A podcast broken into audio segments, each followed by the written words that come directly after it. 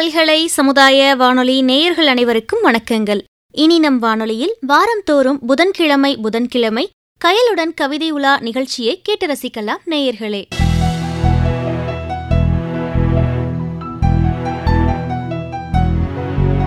கவிஞர் கயல் கல்லோஞ்சல் மலைக்குருவி ஆரண்யம் ஆதிவாசிகள் நிலத்தில் போன்சாய் உயிரிழப்பெடை ஆகிய கவிதை நூல்களையும் கனவு இல்லம் எனும் தலைப்பில் அமெரிக்க சிறுகதைகள் பழைய துர்தேவதைகளும் புதிய கடவுளரும் எனும் தலைப்பில் சமகால தீபத்திய சிறுகதைகள் ஆகியவற்றை ஆங்கிலத்தில் இருந்து தமிழில் மொழியாக்கம் செய்துள்ளார். தொடர்ந்து இணைய இதழ்களில் கவிதைகள் சிறுகதைகள் மொழிபெயர்ப்பு கட்டுரைகள் கதைகள் ஆகியவற்றை மொழியாக்கம் செய்து வருகிறார். வணிகவியல் வணிக மேலாண்மையியல் ஆகிய இரண்டு துறைகளில் முனைவர் பட்டம் பெற்றுள்ள கயல் வேலூரில் உள்ள முத்துரங்கம் அரசு கலைக்கல்லூரியில் வணிகவியல் துறை உதவி பேராசிரியராக தற்போது பணியாற்றி வருகிறார். வாங்க நேயர்களே கவிஞர் கயல் அவர்கள் வழங்கும் கவிதை உலா நிகழ்ச்சியை கேட்டு மகிழலாம். வணக்கம் நேர்களே இன்று நாம் பார்க்க இருக்கிற கவிதை கவிஞர் ஆண்டன் பெனி அவர்களுடைய கவிதை. ஆண்டன் பெனி என்கிற புனைப்பெயரில் எழுதும் இரா ரவிக்குமார் அவர்கள் கோவில்பட்டியில் பிறந்து திருச்சியில் வசிக்கிறார். மாவட்ட வருவாய் அலுவலராக தற்போது சென்னையில் பணியாற்றி வருகிறார்.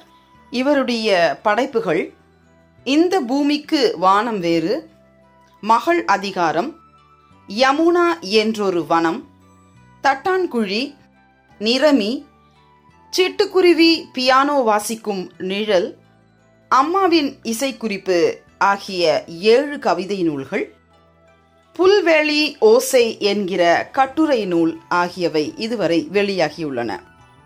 அவருடைய கவிதையை வாசிக்கிறேன் நேர்களே எனக்கு ராஜா வேஷம். ஏறி போக வாட்ட சாட்டமான செங்குதிரை வேறு கையிலும் பெரிய வாள் எனக்கு ஓட்ட தெரியாது என்கிறேன்.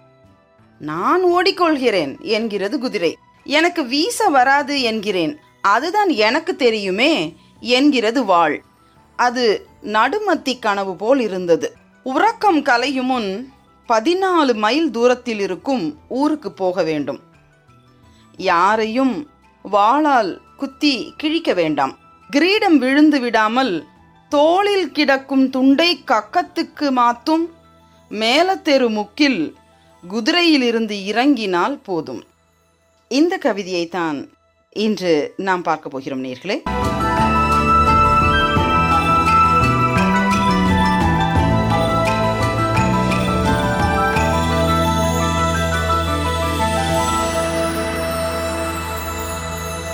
ஆண்டன் பெனியினுடைய இந்த கவிதை ஒரு சர்ரியலிச கவிதை போல தொடங்குகிறது. அவர் சொல்லுகிறார் எனக்கு ராஜா வேஷம். ஏறி போக வாட்டசாட்டமான செங்குதிரை வேறு. கையிலும் பெரிய வாள். இப்படியாக தொடங்குகிறது இந்த கவிதை. கவிஞருக்கு ராசா வேஷம் தலைவனாக இருக்கக்கூடிய நாட்டை ஆள்கிற அரசனுடைய வேஷம் அவருக்கு தரப்பட்டிருக்கிறது. ஏறி போக வாட்டசாட்டமான செழித்த நல்ல உயரமும் பருமனும் கொண்ட ஒரு அருமையான செங்குதிரை சிவப்பு நிறத்தில் இருக்கிற ஒரு குதிரை தரப்பட்டிருக்கிறது. கையில் பெரிய வாள். இந்த காட்சியை இப்போது நாம் நினைத்து பார்க்கிறோம். ஒரு வாட்டசாட்டமான ஒரு செங்குதிரையின் மேல் அரசன் அமர்ந்து இருக்கிறான். கையில் பெரிய ஒரு வாள் ஒன்று அரசனுடைய கையில் இருக்கிறது. எனக்கு ஓட்ட தெரியாது என்கிறேன். நான் ஓடிக்கொள்கிறேன் என்கிறது குதிரை. எவ்வளவு மகிழ்ச்சியான விஷயம் பாருங்கள். குதிரை சொல்கிறதாம் நானே ஓடிக்கொள்கிறேன் நீ எதுவும் செய்ய தேவையில்லை என்று சொல்கிறது. அடுத்ததாக பார்த்தீர்களேயானால் எனக்கு வீச வராது என்று வாளிடம் சொல்கிறார். எனக்கு வீச வராது என்றேன். அதுதான் எனக்கு தெரியுமே என்கிறது வாள். வாள் சொல்கிறது நானே வீசிக்கொள்வேன் எனக்குத்தான் தெரியுமே. உனக்கு தெரியவில்லை என்றால் என்ன? என்று பொருள்படும்படி வாளும் அவருக்கு சாதகமாக இருக்கிறது. அடுத்த வரியை பார்த்தீர்களேயானால் அது நடுமத்தி கனவு போல் இருந்தது. அது ஒரு கனவு நள்ளிரவில் யாமத்தில் தோன்றுகிற ஒரு கனவு. அது நடுமத்தி கனவு போல் இருந்தது. உறக்கம் கலையும் முன் பதினாலு மைல் தூரத்தில் இருக்கும் ஊருக்கு போக வேண்டும். இப்போது உறக்கம் கலைந்து எழுந்து தயாராகி எங்கு செல்ல வேண்டும் என்றால் ஊருக்கு போக வேண்டும். அது எவ்வளவு தொலைவு இருக்கிறது? பதினாலு மைல் தொலைவில் இருக்கிறது. என்று சொல்லிக்கொண்டே வந்தவர் யாரையும் வாளால் குத்தி கிழிக்க வேண்டாம். அரசனாக கம்பீரமாக அந்த குதிரையின் மேல் அமர்ந்திருப்பவர் வாளோடு இருக்கிறார். யாரையும் குத்தி கிழிக்க வேண்டாம். யாரையும் காயப்படுத்த தேவையில்லை சண்டை போட தேவையில்லை எதுவும் தேவையில்லை. கிரீடம் விழுந்து விடாமல் என்று சொல்லுகிறார். கிரீடம் கீழே விழுந்து விடாமல் காப்பாற்றிக் கொண்டால் போதுமானது. அடுத்ததாக சொல்லுகிறார் பாருங்கள். அங்குதான் வேகம் எடுக்கிறது இந்த செங்குதிரை. தோளில் கிடக்கும் துண்டை கக்கத்துக்கு மாத்தும் என்று சொல்கிறார். தோளில் கிடக்கிற துண்டை கக்கத்துக்கு மாற்றும் என்கிற போது இது வேறொரு கவிதையாக உருமாற்றம் பெற்றுவிடுகிறது தோளில் கிடக்கிற துண்டை கக்கத்துக்கு யார் மாற்றுவார்கள் என்றால் ஊருக்குள் நுழையக்கூடாது இந்த தெருக்களில் பயணிக்கக்கூடாது இறந்து போனால் கூட இந்த வழியாக உடலை கொண்டு போகக்கூடாது என்று யாரெல்லாம் அடக்குமுறைக்கு உள்ளாகிறார்களோ? யாருக்கு தனியாக தட்டு தரப்படுகிறதோ? குடிப்பதற்கு தனியாக குவளை தரப்படுகிறதோ? அவர்கள் தான் இந்த வன்முறைக்கு ஆளாகிறார்கள். தோளில் கிடக்கும் துண்டை கக்கத்துக்கு மாற்றும். அதாவது தோளில் துண்டு கிடந்தால் அது எதிரே வரக்கூடிய மேல் ஜாதி என்று சொல்லப்படுகிற மக்களுக்கு அது அவமரியாதையான ஒன்றாக நினைக்கிறார்கள். காலங்காலமாக இப்படி சொல்லப்படுகிறது. ஆகவே அவர்கள் அந்த எதிரே வரக்கூடிய அவரை பார்த்த பிறகு இவர்கள் தங்களுடைய தோலின் மீது இருக்கிற துண்டை எடுத்து தன்னுடைய கக்கத்தில் வைத்து கொண்டால் அதுதான் அவர்களுக்கு இவர்கள் செலுத்தும் மரியாதையாக கொள்ளப்படுகிறது. அப்படியாக செய்ய வேண்டி இருக்கிறது அதை மேலத்தெரு முக்கில் குதிரையில் இருந்து இறங்கினால் போதும். அந்த மேலத்தெரு முக்கு வரைக்கும் அந்த தோளின் மீது துண்டி இருக்கலாம். மேலத்தெரு முக்கு அந்த தெரு தொடங்கும் இடம் இருக்கிறது இல்லையா? அந்த தெரு துவங்கிய தொடங்கிய உடனே இவர்கள் என்ன செய்ய வேண்டும்? அந்த தோலை தோளில் இருந்து துண்டை எடுத்து கக்கத்துக்கு இடமாற்ற வேண்டும். அந்த முக்கு வரை குதிரையில் இருந்து இறங்கினால் போதும்.